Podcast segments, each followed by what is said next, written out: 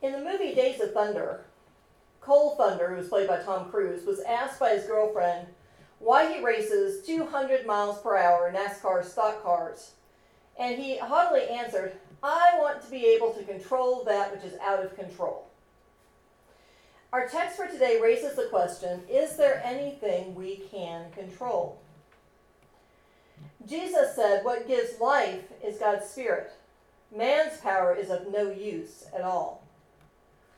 A little while later in the film, while in the middle of a heated argument because Cole has just previously chased a taxi cab recklessly and violently around a hotel parking lot, his girlfriend points her index finger at his face and says, Listen, Cole, you better wake up out of your little dreamland and learn what everybody else in the world knows that people are not in control of anything.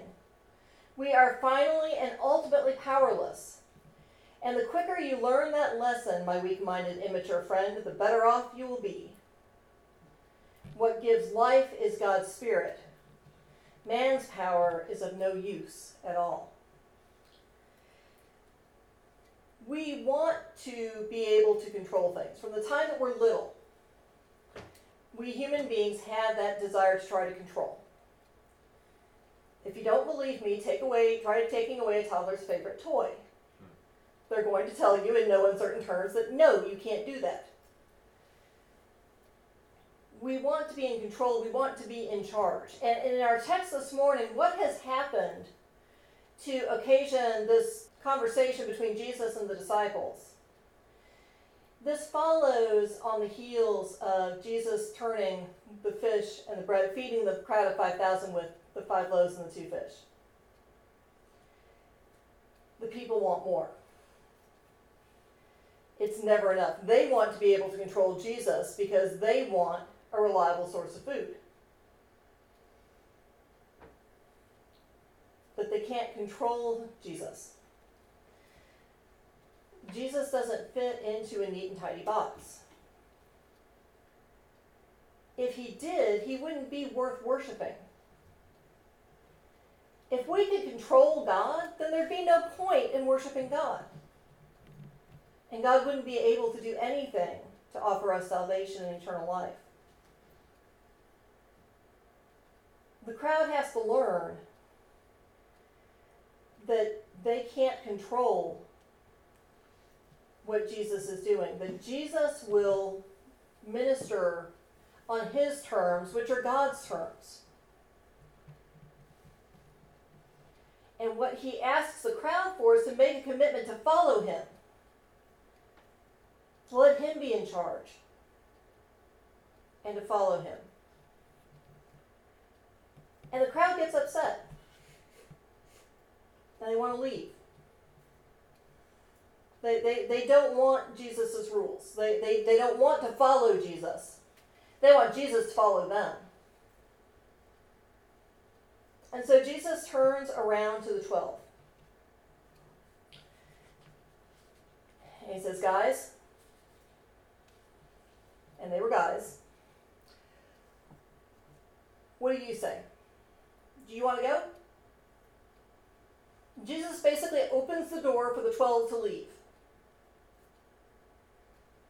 Mission ended. Whole thing's over. Jesus opens the door and says, "Hey, you, you know, if you guys, if y'all want to go, go." And Peter says, "Lord, where are we gonna go?"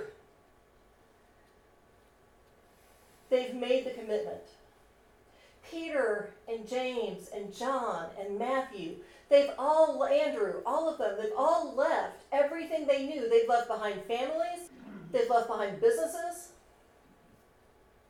they've left behind homes to follow Jesus. They've given up everything they had. They've made a commitment. And they realize that in this moment of decision, when it's time to recommit, they realize there's nowhere else to go. They've given up too much. They want to be with Jesus, they want to follow Jesus.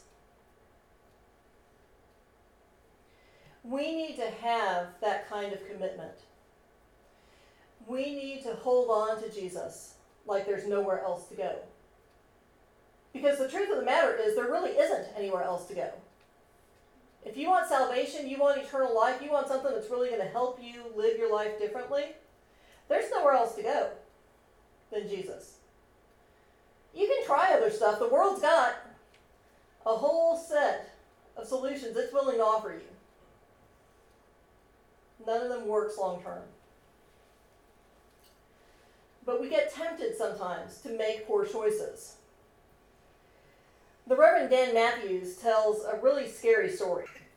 He said a number of years ago he had a woman walk into his office without an appointment. She was very upset.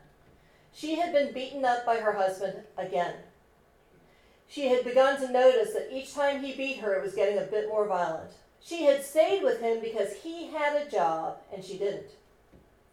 She had also stayed with him because he had never beaten their daughter. But that had changed recently as well. He had started hitting their daughter. The mother was afraid for her life and her daughter's life. As they sat there in the pastor's office, she cried and it became clear that she could leave him. She had a car. She had a friend who lived in another state. She could pick up her daughter from school and be gone. She didn't even need to go home. She had a way out. But she suddenly changed her mind. She, she couldn't leave. She needed to go back home. There was a stray neighborhood cat that she fed at her back door. She was going to go back home and live there because she was afraid that no one would feed the cat. She's being beaten, her daughter's being beaten, and she's afraid nobody's going to feed the cat. It took Pastor Dan counseling with her to help her evaluate what were the really important decisions that needed to be made. She eventually admitted that her daughter's life was more important than the cat's feeding schedule. But it can be hard in, in the heat of the moment, y'all. We can make some pretty bad decisions because we forget what's most important. She walked into the pastor's office knowing that the most important thing was to get her and her daughter out of a bad situation. But then this cat, this poor helpless cat comes into the conversation. All of a sudden, oh no, no, I can't possibly leave. I got to feed the cat. No, you don't got to feed the cat. You got to get out. The cat will manage. You got to get out. We've got to make commitments to Jesus. Because our only way out is Jesus.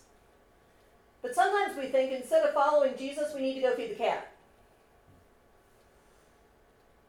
Or we need to go out on the golf course. Or we need to go to the football game. Or we need to hang out with our friends who don't worship God. And we fall into the trap. Jesus may not call us to leave everything the way the disciples did. The disciples left everything, they gave it all up. We know Peter was married because Jesus healed Peter's mother in law. The Gospels tell us that, so we know he was married. We don't know about the other disciples, but we know they had businesses. We know that Peter and Andrew and James and John were all fishermen. Matthew was a tax collector. That was a good, solid living. Not well regarded, but a good, solid living. They all left those things behind because they knew the only way out was through Jesus.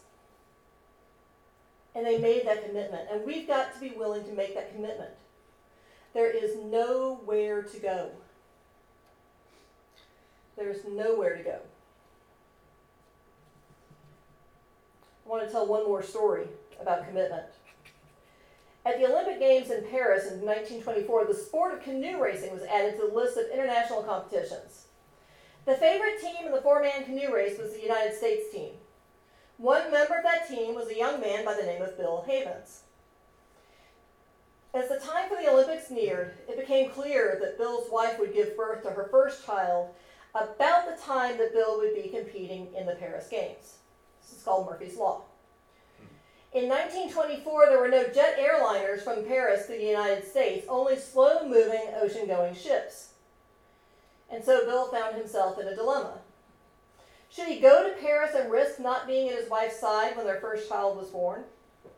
Or should he withdraw from the team and remain behind? Bill's wife insisted that he go to Paris. After all, he had been working towards this for all these years. It was the culmination of a lifelong dream. Clearly, the decision was not easy for Bill to make. Finally, after much soul searching, Bill decided to withdraw from the competition and remain behind with his wife so that he could be with her when the first child arrived. Bill considered being at her side a higher priority than going to Paris to fulfill a lifelong dream. To make a long story short, the United States four man canoe team won the gold medal at the Paris Olympics. And Bill's wife was late in giving birth to their first child. She was so late that Bill could have competed in the event and returned home in time to be with her when she gave birth. Murphy's Law. People said, What a shame. But Bill said he had no regrets. After all, his commitment to his wife was more important then, and it still was now. The story of Bill Havens is the story of how one man paid a high price to fulfill a commitment to someone he loved. And that's what Jesus is asking the disciples to do. What Jesus is asking us to do. To make that commitment to Him. To put it all on the line. 200 years ago, a group of folks met and started this church. They put it all on the line. They started this community. They didn't know how long it would last. They didn't know if this church was going to take off and grow or wither away on the vine. But they felt a need to serve Jesus and plant a church. And 200 years later, y'all are the living testimony of their faith. And your faith in Jesus is what will keep this church going for the next 200 years. Amen. So I encourage you to, to hear these words of challenge. Hear Jesus asking you, Do you want to go too? And answer with Peter, Lord, we've got nowhere else to go. There is no answer but you. I want to finish with what um, Paul Harvey used to refer to as the rest of the story. There's a sequel to the story of Bill Havens. The child eventually born to Bill and his wife was a boy, who they named Frank. 28 years later, in 1952, Bill received a cablegram from, from Frank. It was sent from Helsinki, Finland, where the 1952 Olympics were being held. The cablegram read, and I quote it exactly Dad, I won. I'm bringing home the gold medal you lost while waiting for me to be born. Frank Havens had just won the gold medal for the United States at the canoe racing event. The medal his father had dreamed of winning, but never did. There's a sequel to our acts of commitment as well our commitments to one another, our commitments to God. We reap the abundant harvest of righteousness. We reap a harvest of joy and peace that endures forever. May we turn to Jesus and follow him as the only one that can make a way. For we know that we truly have nowhere to go. Amen.